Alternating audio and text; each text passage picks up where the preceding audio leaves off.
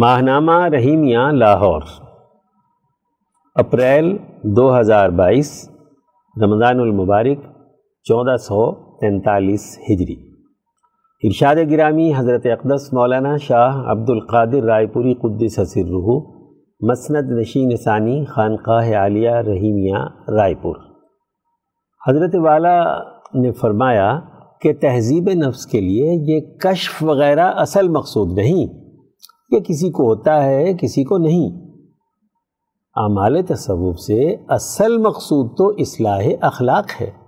جتنا تعلق اور صحبت جس شیخ و استاد سے ہو، اتنا ہی اس کے اخلاق آدمی جذب کرتا ہے۔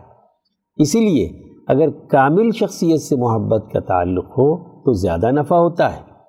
کیونکہ جس کو خدا سے محبت ہو، اس میں وہاں یعنی خدا کی باتیں اثر کرتی ہیں۔ مگر خدا کی محبت رکھنے والوں سے جتنا تعلق ہو، اتنا ہی خدا کی محبت بھی آتی ہے۔ سیکشن درس قرآن۔ عنوان تعلیمات انبیاء قوموں کو زندہ اور عقل بند بنا دیتی ہیں۔ تفسیر شیخ التفسیر مفتی عبد الخالق آزاد رائے پوری۔ بسم اللہ الرحمن الرحیم۔ وَإِذْ قَتَلْتُمْ نَفْسًا فَادَّارَأْتُمْ فِيهَا وَاللَّهُ مُخْرِجٌ مَا كُنْتُمْ تَكْتُمُونَ فَقُلْنَا اضْرِبُوهُ بِبَعْدِهَا كَذَلِكَ يُحْيِي اللَّهُ الْمَوْتَى وَيُرِيكُمْ آيَاتِهِ لَعَلَّكُمْ تَعْقِلُونَ اور جب مار ڈالا تھا تم نے ایک شخص کو، پھر لگے ایک دوسرے پر دھرنے اور اللہ کو ظاہر کرنا تھا جو تم چھپاتے تھے۔ پھر ہم نے کہا، مارو اس مردے پر اس گائے کا ایک ٹکڑا اسی طرح زندہ کرے گا اللہ مردوں کو اور دکھاتا ہے تم کو اپنی قدرت کے نمونے تاکہ تم غور کرو۔ گزشتہ آیات میں واضح کیا گیا کہ گائے کے ذبیحے سے متعلق بنی اسرائیل کے سوالات کے صحیح جوابات کے نتیجے میں وہ اجتماعی طور پر گائے ذبح کرنے پر آمادہ ہو گئے۔ انہوں نے اللہ کے حکم کی پوری اطاعت کا مظاہرہ کیا تو ان کے قلوب میں تجلی الہی کے مثالی نور سے مناسبت پیدا ہو گئی۔ مظاہر قدرت، سورج، چاند، ستارے اور گائے جیسے جانوروں سے تعلق منقطع ہو کر ملائے اعلیٰ کے ساتھ ایک خاص تعلق پیدا ہو گیا۔ ان کے اہل اور صاحب استعداد لوگوں میں تورات کے احکامات کو صحیح تناظر میں سمجھنے کی صلاحیت پیدا ہو گئی۔ وہ جو گائے کے ذبح کو مذاق سمجھ رہے تھے اس پر صدق دل سے ایمان لے آئے اور انہوں نے آئندہ احکام الہی کے مطابق اپنی زندگی کے فیصلے کرنے کا عزم کر لیا تھا۔ اب ان آیات میں انسانی جان اور مال کے احترام کے حوالے سے اپنے اجتماعی جھگڑے نمٹانے سے متعلق قتل کے ایک اہم مقدمے کا فیصلہ بیان کیا جا رہا ہے۔ وَإِذْ قَتَلْتُمْ نَفْسًا فَدَّارَأْتُمْ فِيهَا۔ بنی اسرائیل میں ایک آدمی قتل ہو گیا تھا اس کی کوئی اولاد نہیں تھی اور وہ بہت زیادہ مال کا مالک تھا۔ اس کا چچا زاد بھائی اس کا وارث بنتا تھا۔ اس نے مال حاصل کرنے کے لالچ میں اس آدمی کو قتل کر دیا۔ پھر رات کے وقت اس کی لاش اٹھا کر کسی دوسرے آدمی کے دروازے کے سامنے رکھ دی۔ صبح کو قاتل نے وارث کی حیثیت سے اس آدمی کے خلاف قتل کا الزام لگا دیا۔ اس نے اس کا انکار کرتے ہوئے اس قاتل پر قتل کا الزام عائد کیا۔ اس طرح بنی اسرائیل کے دونوں طرف کے فرقے آپس میں لڑنے اور ایک دوسرے پر قتل کا الزام لگانے لگے۔ واللہ مخرج ما کنتم تکتبون انسانی جان کے قتل اور مالی لالچ کی اصل حقیقت کو وہ لوگ چھپا رہے تھے۔ اصل قاتل اور لالچی انسان کو بچانے کے لیے حربے استعمال کر رہے تھے، جبکہ اللہ تعالی چاہتا تھا کہ انسانی جان کے احترام اور مال کی حفاظت کے لیے عدل و انصاف کے ساتھ فیصلہ ہو۔ اور مال کے لالچ کی وجہ سے انسانی قتل کیا گیا تھا، اسے کھول کر سب کے سامنے بیان کر دیا جائے۔ اس موقع پر سمجھدار لوگوں نے کہا کہ تم آپس میں کیوں لڑتے جھگڑتے ہو؟ اللہ تعالیٰ کے رسول حضرت موسیٰ علیہ السلام ہمارے درمیان موجود ہیں، ان سے فیصلہ کروا لیتے ہیں۔ فقل نضربوه ببعضها اللہ تبارک و تعالی نے حضرت موسیٰ علیہ السلام کے ذریعے یہ ہدایت دی کہ ذبح کی ہوئی گائے کے گوشت کو مقتول کے جسم کے ساتھ لگاؤ تو یہ اپنا قاتل خود بتا دے گا۔ جیسے ہی انہوں نے حضرت موسیٰ علیہ السلام کے حکم کے مطابق گائے کا گوشت مقتول کے جسم کی ران یا دونوں کندھوں کے درمیان ریڑھ کی ہڈی کے ساتھ لگایا تو وہ اٹھ کھڑا ہوا۔ لوگوں نے اس سے پوچھا، تمہارا قاتل کون ہے؟ تو اس نے بتلایا کہ میرے چچا زاد بھائی نے قتل کیا ہے۔ اور پھر فوراً ہی دوبارہ فوت ہو گیا۔ اللہ کے حکم کے مطابق گائے ذبح کرنے کی برکت سے اس گائے کے گوشت میں ایسا مثالی نور ظاہر ہوا کہ جس کے نتیجے میں مقتول کے جسم میں زندگی پیدا ہوئی اور اس نے بنی اسرائیل میں اجتماعی جھگڑوں کو نمٹانے کے لیے حیات نو پیدا کر دی۔ کذالک یحجی اللہ الموتا بالکل اسی طرح اللہ تعالی مردوں کو زندہ کرتا ہے۔ اس واقعے کے ضمن میں کئی حقیقتیں واضح کر دی گئی ہیں۔ ایک تو یہ کہ مرنے کے بعد زندہ ہونے کی حقیقت سمجھا دی گئی۔ آج اگر مقتول کے جسم میں اس کی روح ڈال کر جرم کی حقیقت واضح کی گئی ہے، ایسے ہی آخرت میں اللہ تبارک و تعالی مردہ انسانوں میں روح ڈال کر زندہ کرے گا۔ اور لوگوں کے جرائم خود انہی کی زبانی یا ان کے اعضاء کی زبانی سامنے آ جائیں گے۔ اسی طرح یہ حقیقت بھی واضح کی گئی کہ حضرت موسیٰ علیہ السلام کی تعلیمات سے پہلے بنی اسرائیل ایک مردہ قوم کی حیثیت رکھتے تھے۔ ان کی تعلیم و تربیت سے دوبارہ ان میں زندگی کے آثار پیدا ہو گئے اور وہ ایک طاقتور مستحکم قوم کی حیثیت سے دنیا بھر میں زندہ دلی کے ساتھ کردار ادا کرنے کے قابل ہو گئی۔ وہ یوری کم آیات ہی لعلکم تعقلون۔ اس طرح اللہ تعالیٰ نے اپنی آیات اور تجلیات کے ذریعے سے تعلیم و تربیت کا ایسا طریقہ کار بنی اسرائیل کو دکھایا تھا کہ جس کے ذریعے سے وہ اللہ کی رحمت کی مدد حاصل کر کے عقل مند اور باشعور بنے۔ اللہ کی رحمت اس وقت نازل ہوتی ہے کہ جب کوئی قوم اجتماعی طور پر اللہ کے احکامات کی اطاعت پر ایک واحد جسم کی صورت کردار ادا کرنے کے لیے پرعزم ہو، ان میں اجتماعی طور پر فکر و نظریے کی وحدت اور بھرپور عملی سیاسی و معاشی قوت موجود ہو۔ حضرت موسیٰ علیہ السلام نے اپنی تعلیمات کے ذریعے سے ان کو سیاسی اور معاشی قوت حاصل کرنے کا طریقہ سکھایا۔ چنانچہ اللہ تعالیٰ نے ان کے فکر کی بلندی اور علمی وحدت کے لیے انبیاء علیہ السلام بھیجے اور سیاسی اور معاشی قوت کے لیے ان میں بادشاہ اور حکمران پیدا کیے، جس قوم میں اس طرح کی فکری وحدت اور عملی قوت نہ ہو، تو وہ کیسے انسانی معاشروں کو انسانی ترقی کے قوانین کے مطابق کامیاب کر سکتے ہیں؟ بنی اسرائیل سے کہا جا رہا ہے کہ آج تم ایسی اعلیٰ صلاحیت سے محروم ہو چکے ہو۔ اس لیے تم بین الاقوامی کردار ادا کرنے کے قابل نہیں رہے۔ تم نے موسوی تعلیمات سے فیضیاب ہونے کے باوجود اس کی پورے طور پر قدر نہیں کی اور آج آپس میں ایک دوسرے کو قتل کرنے اور مالی لالچ ایسے جرائم میں مبتلا اور غضب الہی کے مستحق بن چکے ہو۔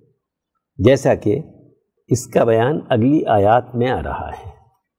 سیکشن درس حدیث، عنوان روزے اور قرآن کی بندے کے حق میں سفارش۔ تحریر مولانا ڈاکٹر محمد ناصر جھنگ۔ عن عبداللہ بن عمر ان رسول اللہ صلی اللہ علیہ وسلم قال الصيام والقرآن يشفعان يوم القيامة للعبد۔ يقول الصيام أي رب، منعته الطعام والشهوة فشفعني فيه ويقول القرآن منعته النوم بالليل فشفعني فيه. قال، فيشفعان له. مشکات، جلد اول، حدیث نمبر 171 حضرت عبداللہ بن عمر رضی اللہ عنہ سے مروی ہے کہ رسول اللہ صلی اللہ علیہ وسلم نے ارشاد فرمایا، قیامت کے دن بندے کے حق میں خود روزہ اور قرآن سفارش کریں گے۔ روزہ کہے گا، اے میرے رب، میں نے اس کو کھانے، پینے اور نفسانی خواہشات سے رو کے رکھا اس بندے کے حق میں میری سفارش قبول فرما۔ پھر اللہ کے دربار میں قرآن عرض کرے گا، اے اللہ، میں نے اس کو راتوں میں سونے سے رو کے رکھا، اس بندے کے حق میں میری سفارش قبول فرما۔ اللہ تعالیٰ کا ارشاد ہوگا، ان کی سفارش بندے کے حق میں قبول ہے۔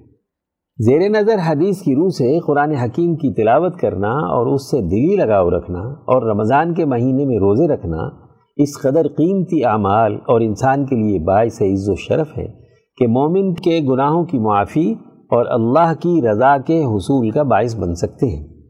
رمضان المبارک میں رکھے گئے روزے اور اس کی راتوں کو کی گئی قرآن کی تلاوت یا اس کا سننا اللہ کو بہت پسند اور نہایت مبارک عمل ہے۔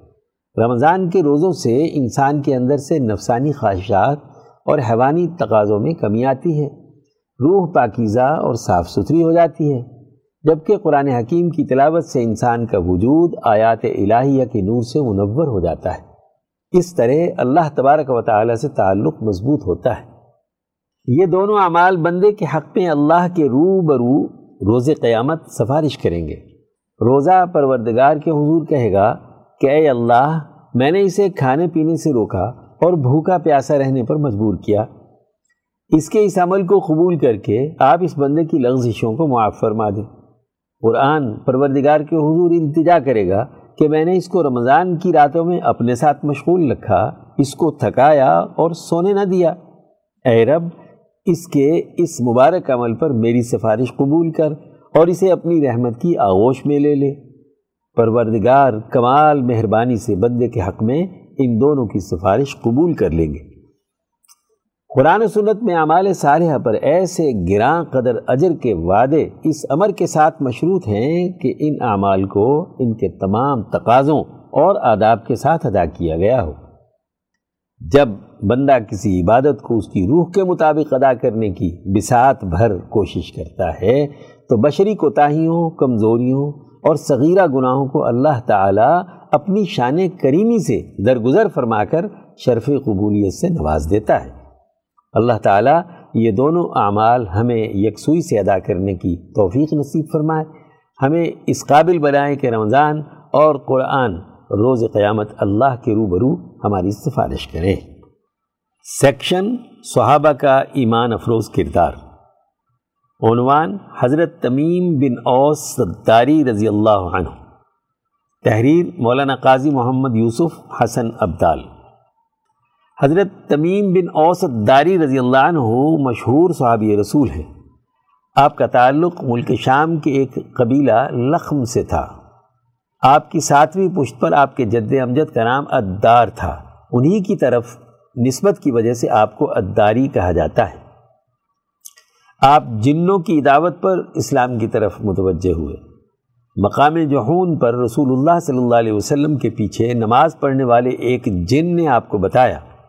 کہ اب جنوں کے مکر و فریب کا دور گزر گیا۔ محمد صلی اللہ علیہ وسلم رب العالمین کے رسول ہیں۔ آپ ان کے پاس جائیں اور مسلمان ہو جائیں۔ ایمان لانے سے پہلے حضرت تمیم ایک عیسائی عالم تھے۔ نو ہجری میں آپ دس افراد پر مشتمل اپنے خاندانی وفد کے ساتھ اپنے بھائی نعیم کو لے کر حاضر ہوئے اور مشرف بہ اسلام ہوئے۔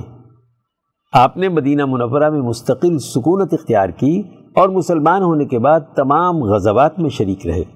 اسلام لانے کے بعد حضرت تمیم کو قرآن حکیم سے بے پناہ شغف پیدا ہو گیا۔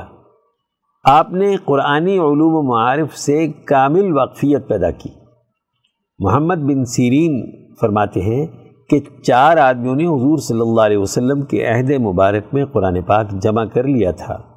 ابئی ابن کعب، عثمان، زید اور تمیم داری رضی اللہ عنہ۔ جمع کرنے سے مراد غالباً لکھ کر محفوظ کر لینا ہے۔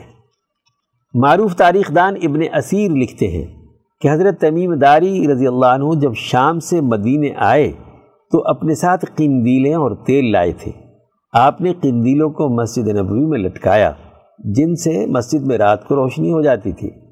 اس سے پہلے مسجد میں روشنی نہیں ہوتی تھی۔ یہ سنت حسنہ سب سے پہلے آپ نے ہی جاری کی۔ جب حضور صلی اللہ علیہ وسلم تشریف لائے تو مسجد کو روشن دیکھ کر بہت خوش ہوئے اور پوچھا کہ یہ اہتمام کس نے کیا ہے؟ لوگوں نے حضرت تمیم داری کا نام لیا تو حضور صلی اللہ علیہ وسلم نے آپ کو بہت دعائیں دی اور فرمایا، اگر میری کوئی بیٹی ہوتی تو میں ان سے نکاح کر دیتا۔ اتفاق سے اسی وقت حضرت نوفل بن حارث موجود تھے۔ انہوں نے اپنی بیوہ بیٹی ام المغیرہ کا نکاح اسی مجلس میں حضرت تمیم داری سے کر دیا۔ ان سے آپ کی صرف ایک بیٹی رقیہ پیدا ہوئیں جن کی وجہ سے آپ کی کنیت ابو رقیہ پڑ گئی۔ آپ کی کوئی نرینہ اولاد نہیں تھی۔ حضرت صاحب بن یزید کہتے ہیں کہ حضرت عمر رضی اللہ عنہ نے حضرت عبئی بن کعب کو مردوں پر اور حضرت تمیم داری کو عورتوں پر نماز تراویح کا امام مقرر کیا۔ ابن عبد البر فرماتے ہیں کہ حضرت عمر، حضرت تمیم داری کو کبھی عورتوں کی نماز تراویح کا امام بنا دیتے تھے۔ اس سے معلوم ہوا کہ عورتوں کو بھی ان کے اوقات کی مناسبت سے جمع کر کے نواز تراویح میں ایک امام کے پیچھے نماز کا باپردہ اہتمام عہد خلافت راشتہ میں موجود تھا۔ سیکشن شزرات عنوان جمہوری تماشے میں سرمایہ تاری نظام کے حربے۔ تحریر محمد عباس شاد۔ گزشتہ ماہ ملکی سیاسی صورتحال میں تحریک عدم اعتماد سر فہرست رہی ہے، جس کے ہمارے ہاں ذرائع ابلاغ پر ہر چار سو چرچے رہے ہیں۔ اس پر سیاست و صحافت سے وابستہ شخصیات دانش کے دریا بہاتی رہی ہیں۔ اس سے قوم ایک عجیب و غریب ذہنی مخمسے سے دو چار ہے۔ گزشتہ دو ماہ سے تحریک عدم اعتماد کا ڈول لیے اپوزیشن جماعتوں نے پورا پاکستان سر پر اٹھا رکھا ہے۔ مارچ کا پورا مہینہ تو قوم سارے کام چھوڑ چھاڑ اس اونٹ پر نظر جمائے بیٹھی رہی کہ یہ کس کروٹ بیٹھتا ہے۔ میڈیا اور اہل صحافت کی بھی چاندی ہوئی کہ انہیں کوئی ایسا کام ملا جس سے ان کے ٹاک شوز کی رونقیں لوٹ آئیں۔ تحریک عدم اعتماد کا اونٹ جس کروٹ بھی بیٹھے، بلکہ جس وقت یہ تحریر آپ پڑھ رہے ہوں گے، اس وقت تک یہ اونٹ ضرور کسی نہ کسی کروٹ بیٹھ چکا ہوگا۔ مگر اس سے اس نظام کے اونٹ کی کوئی بھی کل سیدھی ہونے والی نہیں ہے۔ جیسے کہ اردو کا محاورہ ہے، اونٹ رے اونٹ، تیری کون سی کل سیدھی۔ ایسے ہی اس نظام کے کوئی بھی کل پرزے سیدھے نہیں ہیں۔ یہ نظام اپنی فکر اور ڈھانچے میں ایک معمہ اور چیستان ہے، جو سادہ لو عوام کو صدیوں سے خوبصورت دعووں اور سلوگن سے لوٹ رہا ہے۔ ایسی دور ازکار بحثوں کے ماحول میں جہاں عقل و شعور کی بات کرنا مشکل ضرور ہے، لیکن ہم اپنے ان نوجوانوں سے مایوس نہیں، بلکہ پر امید ہیں جو اس کھیل میں نہ سمجھی سے کسی نہ کسی پچ پر پورے خلوص کے ساتھ اس امید سے ڈٹے کھڑے ہیں کہ شاید یہ قوم کی کایا کلب کا آخری اور سنہری موقع ہے۔ ان کے سامنے اس نظام کے حقیقی چہرے کو سمجھنے کی غرض سے چند گزارشات پیش ہیں۔ شاید کہ اتر جائے تیرے دل میں میری بات۔ ملک کی موجودہ سیاسی صورتحال نے کوئی پہلی بار ایسی کروٹ نہیں لی۔ ایسی صورتحال کئی بار آ چکی ہے۔ جب ہم نے دور کے میڈیا کو یہ خبر جمانی پڑی کہ بعض اتحادی حکومتی گھونسلہ چھوڑ کر اپوزیشن کے پیڑ کی شاخوں پر جا بیٹھے ہیں اور باقی بھی پرواز بھرنے کو تیار ہیں۔ اس میں کچھ بھی نیا نہیں لگتا۔ یہ وہی کردار ہیں جو چھانگا مانگا اور مری کی تاریخ کو دہرا رہے ہیں۔ جس میں کہیں پیسے کی چمک دکھائی دے رہی ہے، تو کہیں نئے الیکشن میں پارٹی ٹکٹ کا لالچ دیا جا رہا ہے۔ سرمایہ داری نظام کے جمہوری تماشے میں ایسی کمزور حکومتیں قائم کرنا جو اتحادیوں کے رحم و کرم پر ہوں، اس نظام کا اپنا حربہ ہے۔ وہ اپنے الیکشن کے نظام میں آزادانہ حیثیت میں الیکشن لڑنے کا جواز فراہم کر کے چند آزاد امیدواروں کی شکل میں ترپ کے چند پتے اپنے ہاتھ میں رکھتا ہے، تاکہ بوقت ضرورت جہاں جمہوری ناٹک کے ذریعے قائم حکومت کو اس کی حیثیت یاد دلائی جا سکے، وہیں اپوزیشن میں بیٹھی جماعتوں کی اقتدار کے لیے رال بھی ٹپکائی جا سکے۔ ورنہ ساڑھے تین سال گزار دینے والی حکومت جو خود اپنی پالیسیوں اور ناقص کارکردگی کے باعث بڑی تیزی سے عوام میں اپنا اعتماد کھو رہی ہے، اسے گرا کر ڈیڑھ سال میں کون سی دودھ شہد کی نہریں بہائی جا سکتی ہیں؟ اور وہ بھی ان اپوزیشن جماعتوں کے ذریعے جو اس سب کیے دھرے کی ذمہ دار ہیں۔ یہ بھی اس نظام کا ایک حربہ ہے کہ وہ عوام میں غیر مقبول ہوتے ہوئے اپنے مہروں کو تحریکوں کے ذریعے نئی زندگی دیتا ہے۔ جیسا کہ موجودہ صورتحال میں عوام میں نامقبول ہوتی ہوئی حکومتی پارٹی اس عدم اعتماد کا شکار ہونے یا بچ نکلنے دونوں صورتوں میں عوام میں کھوئی ہوئی اپنی مقبولیت کو دوبارہ حاصل کرنے میں کامیاب ہو جائے گی۔ بہتر تو تھا کہ وہ اپنا دور حکومت یعنی ٹینیور پورا کر کے عوام کے سامنے جواب دہ ہوتی اور اس کے دعووں اور کارکردگی کے حوالے سے دودھ کا دودھ اور پانی کا پانی ہو جاتا۔ مگر یہ سب کچھ اس نظام اور اس کی محافظ قوتوں کے بارے میں نہیں آتا۔ ایسی صورتحال میں امید کے کسی نئے چراغ کو روشنی کی کرن سمجھنا محض سراب سے دھوکہ کھانے کے مترادف ہوتا ہے۔ پارٹیاں اپنے اپنے کارکنوں کو متحرک کرنے کے لیے خطابت کے نئے ریکارڈ ضرور قائم کرتی ہیں، ورنہ یہ پاور پالیٹکس ہوتی ہے جو صرف نمبروں پر کھیلی جا رہی ہوتی ہے۔ اس میں نظام کا کچھ بھی بدل نہیں جا رہا ہوتا۔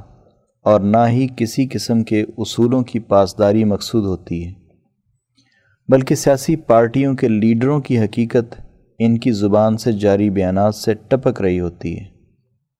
تہذیب اور شائستگی سے آری گفتگو سے اس نظام سیاست کے بے نقاب چہرے کو اچھی طرح سے دیکھا جا سکتا ہے۔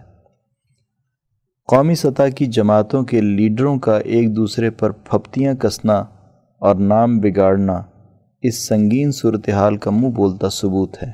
جدید جمہوری طرز حکومت سے پہلے انتقال اقتدار میں جنگی صلاحیتوں کا عمل دخل زیادہ ہوتا تھا۔ ایک طاقت جب پہلی طاقت کی جگہ لیتی تھی، تو وہ پہلی حکومت میں شریک افراد کے خون سے ہاتھ رنگین کیے بغیر اقتدار کے سنگھاسن پر بیٹھنا خطرے سے خالی نہیں سمجھتی تھی۔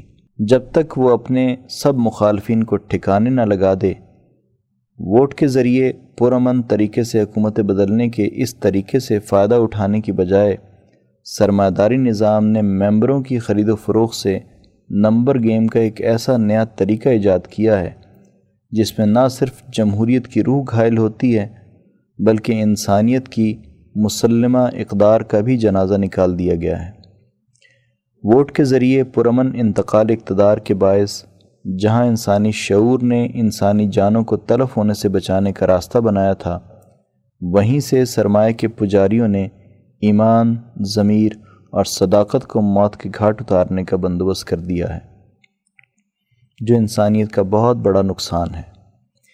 یہ بے رحم سرمایہ داران نظام کی انسانی ذہن کی مثبت ترقی کو منفی ہتکنڈے فراہم کرنے کی ایک مثال ہے۔ ضرورت ثمر کی ہے کہ ملک میں گاہ بگاہ ایسی تحریکوں کے وقتی ابال میں نوجوانوں کو اپنی صلاحیتیں صرف کرنے سے پہلے اس کی فکر، ڈھانچے اور حربوں پر غور و فکر کرنا چاہیے۔ اس کے بعد تبدیلی کی کوئی ٹھوس راہ لی جائے، جس کے نتیجے میں اس نظام کے جبر سے قومی آزادی کا خواب شرمندہ تعبیر ہو سکے۔ از مدیر سیکشن افکار شاہ ولی اللہ، عنوان چاروں اخلاق کے حصول کے لیے مصنون ذکر و اذکار حصہ سون مترجم مفتی عبد الخالق آزاد رائے پوری۔ امام شاہ ولی اللہ دہلوی رحمہ اللہ حجت اللہ البالغہ میں فرماتے ہیں کہ اخلاق اربا کے حصول کے مصنون ذکر و اذکار کی اہمیت پر چھٹی بحث۔ چھ۔ نبی اکرم صلی اللہ علیہ وسلم نے ارشاد فرمایا تھا کہ کیا میں تمہارے اعمال میں سے تمہارا سب سے بہتر عمل نہ بتلاؤں؟ وہ تمہارے بادشاہ یعنی رب تبارک و تعالی کے نزدیک سب سے پاکیزہ عمل ہے، اور وہ ان میں سے تمہارے لیے سب سے اونچے درجے والا عمل ہے۔ وہ عمل تمہارے لیے سونے اور چاندی کے خرچ کرنے سے بھی زیادہ بہتر ہے۔ وہ عمل تمہارے اپنے دشمنوں سے لڑنے سے بھی بہتر ہے کہ تم ان کی گردنیں مارو اور وہ تمہاری گردنیں مارے۔ صحابہ نے عرض کیا ہاں ضرور بتلائیے۔ آپ سے نے فرمایا، اللہ کا ذکر کرنا۔ ترمزی مشکات، حدیث نمبر دو ہزار دو سو انہتر۔ میں شاہ ولی اللہ کہتا ہوں کہ اعمال کی افضلیت مختلف اعتبار سے ہوتی ہے۔ انسانی نفس کی عالم جبروت کی طرف توجہ کرنے کے اعتبار سے ذکر اللہ سے بڑھ کر کوئی اور عمل افضل نہیں۔ خاص طور پر ایسے پاکیزہ نفوس قدسیہ جنہیں زیادہ ریاضتوں اور مشقتوں کی ضرورت نہیں ہوتی، انہیں ہمیشہ صرف اللہ کی طرف متوجہ رہنا ہوتا ہے۔ سات، نبی اکرم صلی اللہ علیہ وسلم نے فرمایا، جو آدمی کسی جگہ بیٹھا اور اس جگہ پر اس نے اللہ کا ذکر نہ کیا، تو اللہ کے حوالے سے وہ جگہ اس کے لیے نقصان کا باعث ہے۔ اور جو آدمی اپنے بستر پر لیٹا اور اس میں اس نے اللہ کا ذکر نہیں کیا، تو یہ بھی اللہ کی جناب کے حوالے سے بندے کے لیے بڑے نقصان کی بات ہے۔ ابو داود مشکات، حدیث نمبر دو ہزار دو سو بہتر۔ آٹھ، نبی اکرم صلی اللہ علیہ وسلم نے اشاد فرمایا، کوئی قوم کسی ایسی مجلس سے نہیں اٹھتی کہ جس میں انہوں نے اللہ کا ذکر نہ کیا ہو، تو وہ ایسے اٹھے جیسا کہ گدھے کا مردار جسم ہو۔ اور وہ مجلس ان کے لیے باعث حسرت اور ندامت ہوگی۔ ابو داود مشکات، حدیث نمبر دو ہزار دو سو تہتر۔ نو۔ نبی اکم صلی اللہ علیہ وسلم نے ارشاد فرمایا، اللہ کے ذکر کے بغیر کثرت سے گفتگو نہ کیا کرو۔ اس لیے کہ ذکر اللہ کے بغیر کثرت سے کلام کرنا دل کو سخت بنا دیتا ہے۔ اور وہ فرد اللہ سے سب سے زیادہ دور ہوتا ہے جس کا دل سخت ہے۔ ترمزی اور مشکات، حدیث نمبر دو ہزار دو سو چھہتر۔ میں شاہ ولی اللہ کہتا ہوں کہ جو آدمی ذکر کی مٹھاس پا لیتا ہے اور یہ جان لیتا ہے کہ کیسے اللہ کے ذکر سے اسے اطمینان حاصل ہوگا اور کیسے ذکر کرنے سے اس کے دل پر سے حجابات اور پردے دور ہوں گے، یہاں تک کہ اس نے گویا کہ اللہ کو دیکھ لیا تو اس میں کوئی شک نہیں کہ جب ایسا آدمی دنیا کی طرف متوجہ ہوتا ہے اور بیوی بچوں اور ساز و سامان میں الجھ جاتا ہے، تو یہ چیزیں اسے اللہ کا ذکر بھلا دیتی ہیں۔ اور جو اس نے ذکر سے لذت اور حلاوت پائی تھی، وہ ختم ہو جاتی ہے۔ اور جو اس نے مشاہدہ باری تعالیٰ کیا تھا، اس راستے میں پردے حائل ہو جاتے ہیں۔ اس طرح کی غفلت اور خصلت انسان کو جہنم اور ہر شر کی طرف لے جاتی ہے۔ یہ تمام چیزیں اس کے لیے بڑے نقصان کا باعث ہیں۔ اس طرح کے کئی نقصانات جمع ہو جائیں تو پھر اس سے نجات کا کوئی راستہ نہیں رہتا۔ نبی اکم صلی اللہ علیہ وسلم نے اس طرح کے تمام نقصانات کا پورا پورا علاج فرمایا ہے۔ اس طرح پر کہ آپ صلی اللہ علیہ وسلم نے انسانی زندگی کی ہر حالت کے بارے میں ایک مناسب ذکر شرعی طور پر بیان کیا ہے تاکہ وہ غفلت کے زہر کو دور کرنے میں تریاق ثابت ہو۔ نبی اکم صلی اللہ علیہ وسلم نے ان اذکار کے فائدوں پر متنبع کیا ہے اور ان اذکار کے بغیر لاحق ہونے والے نقصانات کی وضاحت بیان فرمائی ہے۔ حضور صلی اللہ علیہ وسلم کے بیان کردہ دس مصنون اذکار۔ جاننا چاہیے کہ ذکر اللہ کے الفاظ مقرر کرنے کی ضرورت اس لیے پیش آئی تاکہ کوئی آدمی اپنی ناقص عقل سے ذکر کے خود ساختہ الفاظ مقرر کرنے کی غلطی سے محفوظ رہے۔ ورنہ تو وہ اللہ کے ناموں میں الہاد کا مرتکب ہو سکتا ہے یا اللہ تبارک و تعالیٰ کے بلند مقام کو پورا حق نہیں دے سکے گا۔ اس سلسلے میں سب سے بہترین اور عمدہ اذکار وہ ہیں جو نبی اکرم صلی اللہ علیہ وسلم نے سنت قرار دیے ہیں۔ یہ اذکار دس ہیں۔ ان میں سے ہر ایک ذکر میں ایک خاص راز، مصلحت اور فائدہ ہے جو دوسرے ذکر میں نہیں ہے۔ اس لیے نبی اکرم صلی اللہ علیہ وسلم نے ہر ایک موقع کی مناسبت سے یہ مصنون اذکار بیان کیے ہیں تاکہ ان اذکار کے تمام رنگ ایک انسان میں جمع ہو جائیں۔ یہ بات بھی ہے کہ صرف ایک ہی ذکر پر ٹھہرے رہنا اسے عام انسانوں کے حق میں صرف زبانی لقلقہ بنا کر رکھ دیتا ہے، جبکہ ایک ذکر سے دوسرے ذکر کی طرف متوجہ ہونے سے انسانی نفس متنبع ہوتا ہے اور غافل انسانوں کو جگانے کا باعث بنتا ہے۔ نمبر ایک، تسبیح۔ ان اذکار میں سے پہلا ذکر سبحان اللہ ہے۔ اور اس کی حقیقت یہ ہے کہ اس کے ذریعے سے اللہ کو ہر قسم کے عیوب، نقائص اور پست چیزوں سے پاک اور بلند تر سمجھنا۔ نمبر دو، تحمید۔ ان اذکار میں سے دوسرا ذکر الحمدللہ ہے۔ اور اس کی حقیقت یہ ہے کہ تمام اوصاف اور تمام کمالات کو ذات باری تعالیٰ کے لیے ثابت کیا جائے۔ جب یہ دونوں ذکر ایک کلمے میں جمع ہو جائیں تو یہ انسان کی اپنے رب کی معرفت بیان کرنے میں سب سے فصیح اور خوبصورت تعبیر ہے۔ اس لیے کہ انسان اللہ کی معرفت کے حوالے سے اس سے زیادہ کی استطاعت نہیں رکھتا۔ مگر اس پہلو سے کہ ذات باری تعالیٰ کو ان تمام نقائص سے پاک ثابت کرے جو ہم اپنے اندر پاتے ہیں اور وہ تمام کمالات ذات باری تعالیٰ کے لیے ثابت کرے کہ جو ہم اپنے اندر بطور کمال کے مشاہدہ کرتے ہیں۔ جب ذکر اللہ کی یہ صورت کسی انسان کے صحیفے میں پختہ ہو جاتی ہے تو اس وقت اس پر ایسی کامل اور پوری معرفت ظاہر ہوتی ہے، جس سے اللہ کے کمالات پورے طور پر سامنے آتے ہیں اور یوں قرب الہی کے حوالے سے اس کے لیے ایک بڑا عظیم دروازہ کھل جاتا ہے۔ باب الاسکاری وما يتعلق بها سیکشن تاریخ اسلام کے ناقابل فراموش واقعات۔ عنوان، اندلس کے علماء و سائنسدان علامہ ابن حزم اندلسی۔ تحریر، مفتی محمد اشرف عاطف، لاہور۔ اندلس کے مشہور علماء میں سے ایک نامور شخصیت علامہ ابن حزم اندلسی کی ہے۔ آپ کی شخصیت ہمہ جہد تھی جو بیک وقت محدث بھی ہیں اور مورخ بھی، شاعر بھی ہیں اور فقی بھی۔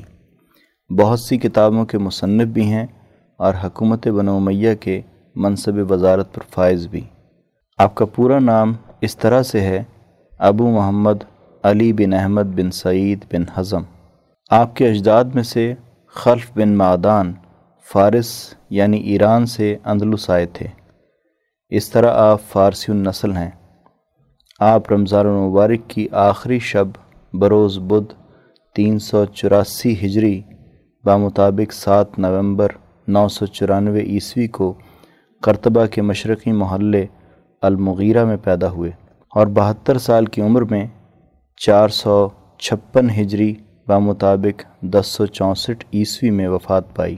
آپ کے والد اور دادا عموی خلیفہ حشام ثانی کے زمانے خلافت میں اہم عہدوں پر فائز رہے۔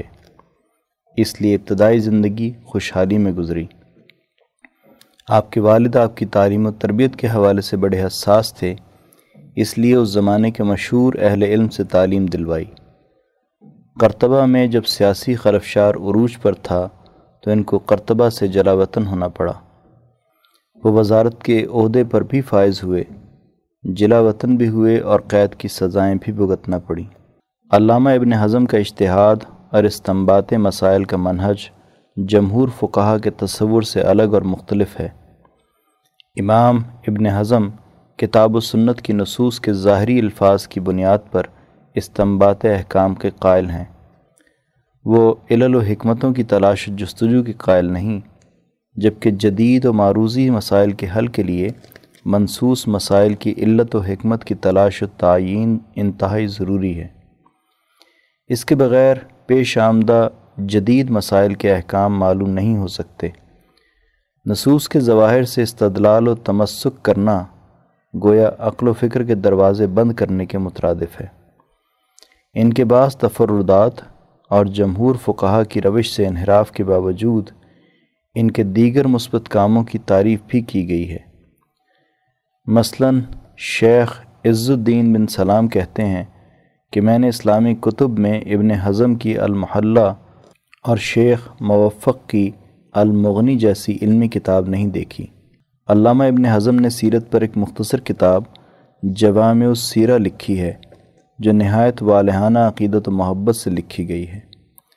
جس میں آپ لکھتے ہیں کہ رسول اکرم صلی اللہ علیہ وآلہ وسلم کی سیرت کا جو شخص تعصب کی عینک اتار کر مطالعہ کرے گا، وہ آپ کی نبوت کی تصدیق پر مجبور ہو جائے گا۔ کیونکہ آپ صلی اللہ علیہ وآلہ وسلم کی سیرت متحرہ اس بات کی گواہی دے رہی ہے کہ آپ اللہ کے سچے رسول ہیں۔ آپ کی سیرت ہی آپ کی صداقت کے لیے معجزہ ہے۔ آفتاب آمد، دلیل آفتاب۔ سیکشن، ملکی معیشت۔ عنوان، معاشی آزادی کی قیمت۔ تحریر، محمد کاشف شریف، اسلام آباد۔ روس اور یوکرین جنگ نے دیگر ممالک کی طرح پاکستان کو اس سے پیدا ہونے والے معاشی چیلنجز کے بھنور پر لا کھڑا کیا ہے۔ اس جنگی ماحول میں وزیر اعظم کا روس پہنچنا اور اندرون ملک عدم اعتماد کی تحریک کے پیش نظر حکومت کی جانب سے ایک اور ایمنسٹری اسکیم کا اجرا مہنگائی ریلیف پیکج، جس کے تحت ایندھن اور بجلی کی قیمتوں میں کمی کا اعلان، جبکہ معیشت پر آئی ایم ایف کی گہری چھاپ ہو، معاملے کو بے حد پیچیدہ بنا دیتا ہے۔ یہاں سوال یہ پیدا ہوتا ہے کہ اس عالمی کشمکش میں روس کی جانب قدم اور اندرون ملک اس سیاسی کھینچا تانی کے معاشی مضمرات آخر کیا ہوں گے؟ اور بقول شخص کیا آزادی کی طرف یہ ہمارا فیصلہ کن قدم ہے؟ ہماری غلامی کی جڑیں کافی گہری اور مضبوط ہیں۔ یہی وجہ ہے کہ جب ہمارے آقا کو ہماری ضرورت پڑی، تو ہماری اشرافیہ اور باثر سیاسی خانوادے فوراً متحرک ہو گئے ہیں۔ ایسے میں ہمیں یہ جائزہ لینا چاہیے کہ آیا ان اعلانات کی کوئی بنیادیں ہیں یا یہ کسی وقتی چیلنج سے مقابلہ کرنے کی ایک حکمت عملی ہے۔ یہ جو بھی ہے، لیکن تجربہ اور قرائن یہ بتاتے ہیں کہ اس کی قیمت بھی ہر دفعہ کی طرح قوم کو چکانی پڑے گی۔ اس بات کا غالب امکان ہے کہ نہ ہمیں آزادی ملے اور نہ ہی اس مہنگائی سے ریلیف۔ رہی بات ایمنسٹی اسکیم کی، تو ایسی اسکیمیں ہر حکومت اپنے آخری دنوں میں ضرور لاتی ہیں۔ جو کرپٹ مقتدرہ کی سہولت کار ہوتی ہیں اور اس کا عام پاکستانی کی زندگی پر خاص اثر نہیں ہوتا۔ اس جنگ کی وجہ سے تیل کی درآمد میں چھ ارب ڈالر کا اضافہ ہو سکتا ہے۔ دوسری جانب ریلیف پیکج کی وجہ سے تیل کی مقامی کھپت میں اضافہ اس صورتحال کو مزید خراب کر سکتا ہے۔ اسی طرح ملکی غذائی ضروریات کو پورا کرنے کے لیے درآمدی بل میں چالیس کروڑ ڈالر کا اضافہ ہو سکتا ہے۔ اس کے علاوہ ریلیف پیکج کی وجہ سے خزانے کو تین سو پچاس ارب روپے کا خرچ برداشت کرنا ہوگا، جسے ترقیاتی بجٹ کم کر کے اور مقامی بینکوں سے مزید قرض لے کر پورا کیا جائے گا۔ یوں ہی چھ سے سات ارب ڈالر کا اضافی درآمدی بل دراصل پہلے سے موجود ضرورت میں اضافی ہوں گے۔ ملکی برآمدات کا ساٹھ فیصد مغربی ممالک اور ان کے اتحادیوں کو جاتا ہے۔ اسی طرح ان ممالک سے ترسیلات زر کل تیس فیصد وصول ہوتا ہے۔ یہ دونوں مدات مل کر سالانہ ستائیس ارب ڈالر بنتی ہیں۔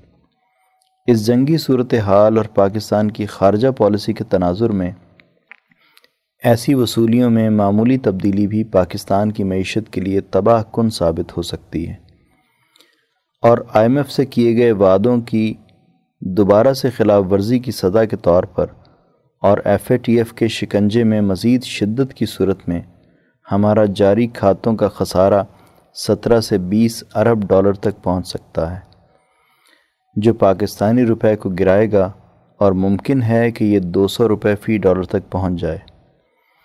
جو مہنگائی کی ایک نئی لہر لائے گا اور اسے قابو میں لانے کے لیے آزاد مرکزی بینک شرح سود میں اضافہ کرے گا، جو بجٹ کے خسارے میں مزید اضافہ کرے گا۔ اسے پورا کرنے کے لیے حکومت مزید ٹیکس لگائے گی اور مہنگائی پھر سے تمام پچھلے ریکارڈ توڑ ڈالے گی۔ گویا وہ قوم جو گزشتہ سال بیماری کی قیمت ادا کرتی رہی ہے، اب آزادی کی قیمت ادا کرے گی۔ سیکشن عالمی منظرنامہ، عنوان نیٹو مظالم سے بچانے کی روسی حکمت عملی۔ مسئلہ یوکرین۔ تحریر مرزا محمد رمضان، راول پنڈی۔ آج بارہ مارچ دو ہزار بائیس کا دن ہے اور عالمی میڈیا نے بارہ گھنٹے قبل کی ایک ویڈیو جاری کی ہے، جس میں یوکرین کے دارالحکومت کیف میں روسی ٹینکوں کی ایک طویل ترین قطار داخل ہوتے ہوئے نظر آ رہی تھی۔ روسی ٹینکوں کا داخلہ یقیناً ایک بڑی فتح کی علامت ہے۔ لیکن اس ویڈیو میں اہم ترین پہلو ٹینکوں کا داخلہ نہیں، بلکہ اس ٹینک پر لہرایا جانے والا جھنڈا ہے۔ یہ جھنڈا روس کا نہیں تھا، بلکہ سابق سوویت یونین کا تھا، جو انیس سو اکانوے کو دنیا کے نقشے سے غائب ہو گیا تھا۔ اس جھنڈے کو دیکھ کر حالیہ مضمون قارئین کی نظر کیا جا رہا ہے۔ پچیس دسمبر انیس سو اکانوے کو ماسکو پر آخری بار سوویت یونین کا جھنڈا لہرایا گیا۔ اس کے بعد وہ دنیا کے نقشے سے غائب ہو جاتا ہے۔ اس وقت سوویت یونین دنیا کا سب سے بڑا ملک تھا۔ اس کا رقبہ بائیس لاکھ مربع کلومیٹر سے زیادہ تھا۔ اس کے ساتھ ہی دنیا کے نقشے پر پندرہ نئے ممالک ظاہر ہو جاتے ہیں اور بہتر سال کے بعد اچانک دنیا کے نقشے سے سوویت یونین کا غائب ہونا ایک بہت بڑا سوالیہ نشان پیچھے چھوڑ گیا تھا۔ سوویت یونین ایک اتحاد تھا، جو اکتوبر انیس سو سترہ کے انقلاب کے بعد دنیا کے نقشے پر ابھرا تھا۔ Union of Soviet Socialist Republic, روس کی بالشوک پارٹی کے برسر اقتدار آنے کے بعد قائم ہوا تھا۔ انیس سو بائیس میں چار جمہوریتوں یعنی روس، بیلاروس، یوکرین اور ٹرانسکو کینین کی باہمی اتحاد نے اسے یہ شکل دی تھی۔ آگے چل کر پندرہ مزید جمہوریتیں اس کا حصہ بن گئیں۔ اسٹالن کے عہد اقتدار میں اسے مزید مستحکم بنایا گیا۔ اس طرح دوسری جنگ عظیم کے بعد وہ دنیا کی سپر پاور کے طور پر ابھرا تھا۔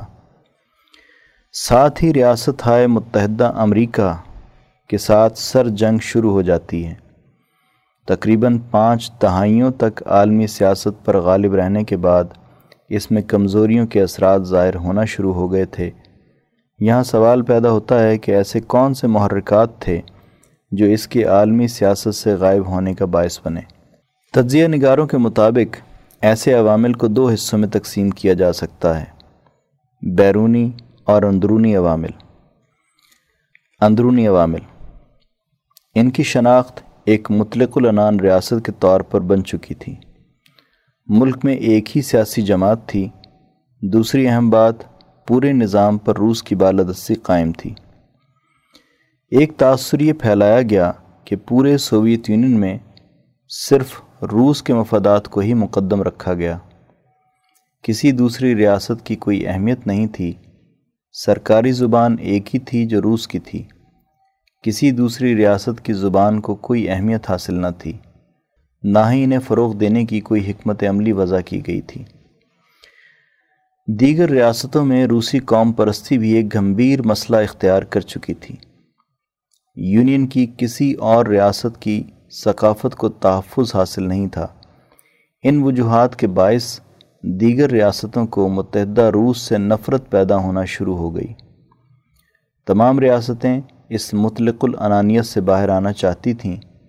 سر جنگ کے دوران سوویت یونین نے دفاع اور خلا کی تسخیر پر اپنے اخراجات کا کثیر حصہ صرف کرنا شروع کر دیا تھا، جس کے باعث قومی سماجی ڈھانچہ نظر انداز ہونا شروع ہو گیا تھا۔ انفراسٹرکچر کی تعمیر متاثر ہو رہی تھی، معاشی صورتحال ابتر ہوتی جا رہی تھی۔ لوگوں کو روز مرہ کی بنیادی ضروریات بھی پریشان کر رہی تھیں، جس کے باعث عوام میں بے چینی بڑھنا شروع ہو گئی تھی۔ بیرونی عوامل، جنہوں نے مل کر سوویت یونین کو کمزور کرنے میں اہم کردار ادا کیا تھا، ان میں نمایاں اثر سوویت یونین کے ساتھ ملحقہ سرمایہ دارانہ ملکوں کی نام نہاد آزاد جمہوریتوں کا پروپیگنڈا تھا۔ روس سے ملکہ یورپی ریاستوں کے بارے میں یہ تاثر پھیلایا گیا تھا کہ جرمنی، فرانس اور یورپ کی دیگر ریاستیں سوویت یونین کی نسبت زیادہ خوشحال اور آزاد ہیں۔ جبکہ یہ ممالک ان کے مقابلے میں بہت پیچھے رہ گئے ہیں۔ سر جنگ کے دوران مغربی طاقتوں نے اپنے بارے میں ترقی اور خوشحالی کا بھرپور پروپیگنڈا کیا۔ اس کے نتیجے میں روسی ریاستوں کے عوام میں اپنے اتحاد کے بارے میں نفرت، بددلی، بے اعتنائی، بے وقتی، ناراضگی، بیزاری اور ناپسندیدگی جیسے امراض پھیلائے گئے۔ جبکہ اس کے مقابلے میں یورپی یونین کے بارے میں رغبت پیدا کی گئی۔ یہاں سوال یہ پیدا ہوتا ہے کہ یہ مسائل اور اس سے ملتے جلتے دیگر مسائل تمام ممالک اور اقوام میں بھی ہوتے ہیں، لیکن ان کا وجود پھر بھی برقرار رہتا ہے۔ آخر سوویت اتحاد انیس سو اکانوے میں ہی کیوں ٹوٹ جاتا ہے؟ اس کی بنیاد بننے والے محرکات جو سوویت یونین کی تحلیل کا باعث بنے، جائزہ لینے کی کوشش کرتے ہیں۔ ایک رائے یہ ہے کہ سوویت یونین کا ٹوٹنا گوربا چوف کے اقتدار میں آنے کے باعث ہوا تھا۔ گوربا چوف مارچ انیس سو پچاسی میں روس کی کمیونسٹ پارٹی کے سیکرٹری جنرل بنتے ہیں۔ ملکی پالیسیوں میں تیزی سے تبدیلیاں لانے کے اقدامات اٹھاتے ہیں۔ سوویت یونین کے سماجی ڈھانچے کا جائزہ لینے کے بعد انہوں نے دو مقالہ جات تحریر کیے۔ گلاس نوسٹ اور پرسٹرائکا گلاس نوسٹ یعنی کھلا پن، سیاسی کھلے پن کا اظہار۔ اس کے لیے گوربا چوف اسٹالن کے اقدامات کو معروضی حالات کے تناظر میں تبدیل کرنے کی کوشش کرتے ہیں۔ جیسا کہ کتابوں پر پابندی اور خفیہ پولیس کے اقدامات، قانون کی بالادستی، قیدیوں کی رہائی اور کئی سیاسی پارٹیوں کو الیکشن میں حصہ لینے کی اجازت وغیرہ۔ دوسرے مقالے کا نام پریسٹرائکا تھا۔ معاشی تشکیل نو کا نظریہ۔ سیکشن، خطبات و بیانات۔ رپورٹ، سید نفیس مبارک حمدانی، لاہور۔ عنوان، رمضان المبارک انسانی ہمدردی کا مہینہ ہے۔ تین رمضان المبارک، چودہ سو بیالیس ہجری مطابق سولہ اپریل دو ہزار اکیس عیسوی کو حضرت اقدس مفتی عبدالخالق آزاد رائے پوری مدض اللہ نے ادارہ رحیمیہ علوم قرآنیہ لاہور میں خطبہ جمعہ دیتے ہوئے ارشاد فرمایا، معزز دوستو، رمضان المبارک کی بابرکت ساتھ شروع ہو چکی ہے۔ برکت والا یہ مہینہ ہم پر سایہ فگن ہو چکا ہے۔ اس مہینے کی عظمت خود نبی اکرم صلی اللہ علیہ وسلم نے بیان فرمائی ہے۔ حضرت الامام شاہ ولی اللہ دہلوی فرماتے ہیں کہ سال کے اندر کچھ مہینے اور کچھ دن ایسے ہوتے ہیں کہ جن میں اللہ تبارک و تعالیٰ کے انوارات و تجلیات انسانیت کی طرف متوجہ ہوتی ہیں۔ ماہ رمضان المبارک میں عالم ملکوت سے دنیا کی طرف ایک دروازہ کھل جاتا ہے۔ گویا کہ ملائے اعلیٰ کی طاقتیں اور قوتیں انسانی دلوں کو اپنی طرف کھینچتی ہیں۔ مسلمان جب صدق دل سے اس مہینے کی عظمت اپنے دل میں پیدا کرتا ہے، تو اسے اس کی برکات حاصل ہوتی ہے۔ اس مہینے کے دن اور رات لوگوں کو اللہ کے ساتھ سچا تعلق قائم کرنے کی طرف متوجہ کرتے ہیں۔ اس طرح عالم ملکوت کا وہ دروازہ انسانی دلوں کو اپنی طرف ضرور کھینچتا ہے۔ یوں تو انسانیت کی ارواح ذات باری تعالیٰ اور حضرت الہیہ کی طرف کھنچتی ہیں لیکن روح پر جو گناہوں کی وجہ سے اثرات مرتب ہوتے ہیں اور زنگ چڑھ جاتا ہے، اس کے نتیجے میں وہ کشش کم ہو جاتی ہے۔ کسی دل پر اگر زنگ چڑھ جائے تو اس میں اللہ کی طرف متوجہ ہونے کی صلاحیت اور استعداد میں کمی آ جاتی ہے۔ رمضان المبارک کا مہینہ اس زنگ کو دور کرنے کے لیے ہے۔ آپ صلی اللہ علیہ وسلم نے بڑی وضاحت کے ساتھ یہ بات ارشاد فرمائی کہ اس ماہ مبارک میں چار چیزوں کی کثرت کرو۔ اللہ کا ذکر، اللہ سے اپنے گناہوں کا استغفار، جہنم سے پناہ مانگنا اور جنت الفردوس کی طلب کرنا۔ نبی اکرم صلی اللہ علیہ وسلم اس مہینے کے بارے میں یہ بات بھی ارشاد فرمائی کہ رمضان المبارک شہر المعاسات ہے یعنی انسانی ہمدردی کا مہینہ ہے۔ ہر انسان، چاہے وہ کسی فرقے اور کسی نسل کا ہو، اس کے ساتھ خیر خواہی کی جائے۔ ایک ہے موالات جو صرف مسلمان جماعت کے ساتھ ہو، اور ایک ہے معاسات ہمدردی اور خیر خواہی جس میں دنیا کا ہر انسان شامل ہے۔ اگر وہ مظلوم ہے تو ظالم کا ہاتھ روک کر اس کو ظلم سے باز رکھ کر اس مظلوم کے ساتھ ہمدردی کرنی ہے۔ نبی اکم صلی اللہ علیہ وسلم نے فرمایا تھا، ظالم ہو یا مظلوم، اپنے بھائی کی مدد کرو۔ صحابہ نے پوچھا کہ مظلوم کی مدد تو سمجھ آتی ہے، ظالم کی مدد کیا ہے؟ تو آپ صلی اللہ علیہ وسلم نے فرمایا کہ ظالم کی مدد اس کو ظلم سے روکنا ہے۔ طاقت اور قوت کے ساتھ ظلم کے خلاف مزاحمت کرنا ہے۔ گویا انسانیت پر ہونے والے مظالم انسانیت میں پیدا ہونے والی خرابیوں کو دور کرنے کی فکر کرنا بھی اس مہینے کا بنیادی پیغام ہے۔ رمضان المبارک رحمت، مغفرت اور جہنم سے آزادی کا مہینہ ہے۔ حضرت آزاد رائے پوری اللہ نے مزید فرمایا۔ نبی اکرم صلی اللہ علیہ وسلم نے یہ بات بھی ارشاد فرمائی۔ کہ ماہ رمضان المبارک کا پہلا حصہ رحمت، درمیانہ حصہ مغفرت اور آخری حصہ جہنم سے نجات کا ہے۔ جو لوگ صدق دل کے ساتھ اللہ کے احکامات کے مطابق فرائض اور نوافل ادا کرتے ہیں اور اس کے مطابق جد و جہد اور کوشش کرتے ہیں، ان کے لیے یہ مہینہ اللہ کی رحمتوں کے نزول کا باعث بنتا ہے۔ رحمتوں کا نزول یہ ہے کہ اللہ کے انوارات و تجلیات کے دروازے کھلے ہوئے ہیں۔ گویا کہ رحمتوں کا موسم اپنے جوبن پر ہے۔ اس موسم میں جتنے اچھے طریقے سے ہم اپنے نیک اعمال کی فصل کاشت کریں گے، اتنا ہی وہ پھلے پھولے گی اور آگے بڑھے گی۔ اس کی مثال گندم کی فصل کی طرح ہے۔ یوں تو سال بھر میں کبھی بھی گندم زمین میں کاشت کر لے تو کچھ نہ کچھ اگاتی ہے۔ لیکن جو گندم کی بوائی اور اس کی نشو و ارتقاء کا اصل موسم ہے، اس میں جب بیج صحیح طریقے سے ڈالا جائے تو فصل بہت عمدہ طریقے سے تیار ہوتی ہے۔ ایسے ہی دلوں کی کھیتیوں کو آباد کرنے کا مہینہ اور موسم رمضان المبارک ہے۔ اس ماہ مبارک میں دلوں کے اندر اللہ کے ساتھ سچے تعلق کا بیج ڈال دیا جائے تو وہ برگوبار لاتا ہے۔ دل اللہ کی طرف کھچ رہے ہوتے ہیں۔ آسمان سے انوارات الہیہ کی بارش ہو رہی ہوتی ہے۔ اور ہم اپنے دلوں کی سیپیوں کے منہ کھولیں تو ضرور کوئی نہ کوئی قطرہ ہمارے دل کے اندر داخل ہو کر ہیرا اور موتی بن سکتا ہے۔ وہ ایک جگمگاتا ہوا روشن ایسا نور ہے کہ جس کی روشنی میں ایک مسلمان نہ صرف اس دنیا میں حق و باطل کی تمیز پیدا کر سکتا ہے، بلکہ وہ موتی، وہ نور، وہ روشنی آخرت میں بھی پلسرات پر گزرنے کے لیے معاون ثابت ہوگی۔ اب کون ہے جس کے دل کی سیپی کھلی ہوئی ہے۔ کون ہے جو اپنے آپ کو اللہ کی طرف متوجہ کرے؟ کون ہے جو اس دعا کو بار بار پڑھے کہ اللہ مفتح مسامع قلبی لذکرک۔ اے اللہ، میرے دل کے کانوں کو اپنے ذکر کے لیے کھول دے۔ اللہ تعالی ہمارے دلوں کے کان کھولے، دل کی آنکھیں کھولے، دل کی عقل اور شعور کو کھولے، ہمت اور ارادے کو مضبوط بنائے۔ انسان کثرت سے وہ اعمال کرے جس کے ذریعے سے وہ رحمت جو برس رہی ہے، بارش کے وہ قطرات جو ہمارے دلوں پر پڑ رہے ہیں، وہ برگبار لائیں، وہ ترقی کرے اس لیے نبی اکرم صلی اللہ علیہ وسلم نے ایک اور اہم بات فرمائی کہ اس ماہ مبارک میں جب انسان کوئی نفلی کام کرتا ہے، تو یہ ایسے ہی ہے جیسے اس آدمی نے باقی دنوں میں فریضہ ادا کیا ہو۔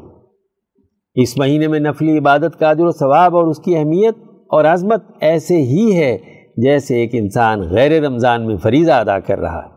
اور اس ماہ مبارک میں فریضے کی ادائیگی کے بارے میں فرمایا کہ جس اس مہینے میں فریضہ ادا کیا، رمضان کا فرض روزہ رکھا، فرض نمازیں پڑھیں، باقی فرائض اس نے ادا کیے، تو اس کی مثال ایسے ہے جیسے کسی آدمی نے غیر رمضان میں ستر فرض ادا کیے۔ یہ بہت اہم بات ہے۔ اس مبارک مہینے میں اپنے اعمال کا محاسبہ کرنا چاہیے۔ حضرت آزاد رائے پوری مدضلہ نے مزید فرمایا کہ ذرا ہم لوگ اپنے گزرے ہوئے رمضان کے مہینوں کا جائزہ لیں۔ زیادہ دور جانے کی ضرورت نہیں۔ پچھلے ستر، پچھتر سالوں کے رمضانوں میں کیے گئے فیصلے دیکھ لیں۔ بطور قوم ہمارے فیصلے کیا رہے؟ ہم نے کیا کردار ادا کیا ہے؟ انیس سو سینتالیس عیسوی کے رمضان سے لے کر آج تک کے رمضانوں تک ہمارے اجتماعی سیاست الامہ سے متعلق فیصلوں کی نوعیت کیا ہے؟ کیا وہ انسانی ہمدردی لیے ہوئے تھے یا انسانوں کی قتل و غارت گری اپنے فیصلوں کے اندر چھپائے ہوئے تھے؟ ہمیشہ ایسے فیصلے کرتے رہے ہیں جو سیاست امت کا نظم و نسق پیدا کرنے کی بجائے بد نظمی بد امنی قتل و غارت گری، کوئی نہ کوئی جھگڑا، کوئی لڑائی، کوئی فتنہ، کوئی فساد پیدا کرنے کا باعث بنتے ہیں۔ یہ مہینہ شہر المواسات کا تھا، جس میں قتل و غارت گری اور خون کی ندیاں بہیں۔ انسانیت خوفزدہ ہوئی۔ اس کے بجائے انسانی ہمدردی کا نظام ہونا چاہیے تھا۔ نبی اکرم صلی اللہ علیہ وسلم تو رمضان المبارک پہ مکے سے مدینہ منورہ جا کر یہودیوں، مشرکوں، اوس اور خزرج اور تمام قبائل کا ایک اجتماعی معاہدہ کر کے بلا تفریق رنگ، نسل، مذہب امن و امان کا سسٹم بناتے ہیں، ریاست مدینہ کی تشکیل کرتے ہیں۔ انسانوں کے درمیان مواصلات اور باہمی خیرخواہی پیدا کرتے ہیں، صبر و استقامت اور حوصلہ پیدا کرتے ہیں۔ لین دین اور معاملات میں عدل و انصاف کا سسٹم بناتے ہیں اور رمضان المبارک میں ہی مکہ مکرمہ کے ظلم کے نظام کو توڑ کر تمام ظالموں کو معاف کرتے ہیں کہ لا تصریب علیکم اليوم۔ آج تم پر کسی قسم کا کوئی الزام نہیں، میں تمہیں اف بھی نہیں کہتا، جاؤ میں تمہیں معاف کرتا ہوں۔ قیام پاکستان کے بعد ہر رمضان المبارک میں ہمارا کردار کیا رہا ہے؟ اس کا احتساب کون کرے گا؟ نبی اکرم صلی اللہ علیہ وسلم عدم تشدد کے اصول پر امن و امان کا ایسا منصفانہ نظام بناتے ہیں کہ فتح مکہ کے موقع پر وہی سردار جو کل تک کفر میں ڈوبے ہوئے تھے کچھ دنوں کے بعد رسول اللہ صلی اللہ علیہ وسلم کے پاس آتے ہیں اور کہتے ہیں کہ ہمیں مسلمان کر لیں۔ آپ صلی اللہ علیہ وسلم ان سے پوچھتے ہیں کہ پہلے دن مسلمان کیوں نہیں ہوئے؟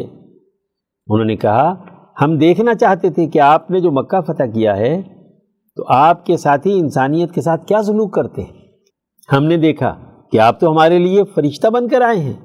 حالانکہ ہم نے تیئیس سال آپ کی مخالفت کی، آپ کو اذیتیں دیں۔ تکلیفیں دیں۔ اس کے باوجود آپ نے ہمیں معاف کر دیا۔ صحابہ تو کہہ رہے تھے کہ الیوم یوم الملحمہ۔ آج گوشت کے کٹنے کا دن ہے۔ لیکن حضور صلی اللہ علیہ وسلم نے فرمایا نہیں، الیوم یوم المرحمہ۔ یہ تو رحمت کا دن ہے، رمضان کا مبارک مہینہ ہے۔ یہ پہلا عشرہ ہے رمضان کا۔ اور آپ صلی اللہ علیہ وسلم رحمت کا اثر ظاہر کر رہے ہیں کہ انسانیت کے لیے شفقت اور رحمت ہی رحمت ہے۔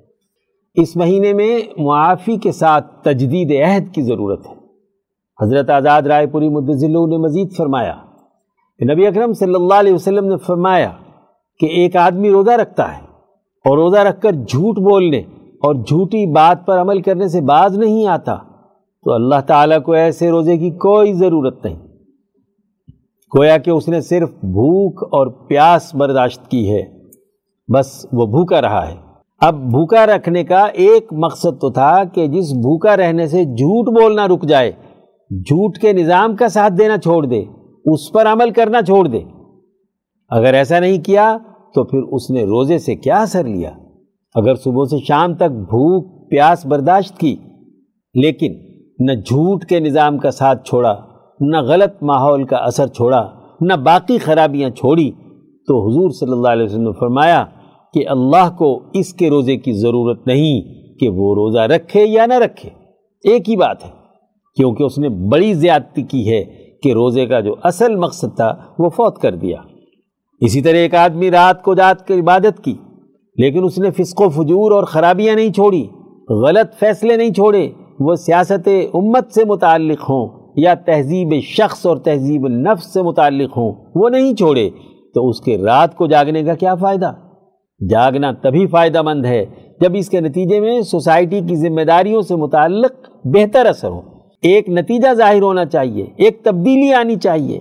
کھرے کھوٹے میں تمیز پیدا ہو جائے، جھوٹ اور سچ میں تمیز پیدا ہو جائے۔ جھوٹ، بدیانتی، حسد، کینہ، بغض، عداوت انسان دشمنی کے امور سے انسان معافی مانگے۔ معافی یہ ہے کہ یہ لغزش یا غلطی یا اجتماعی جھوٹ اور اجتماعی نظام کا ہم حصہ دار رہے تو اس سے مغفرت مانگتے ہیں۔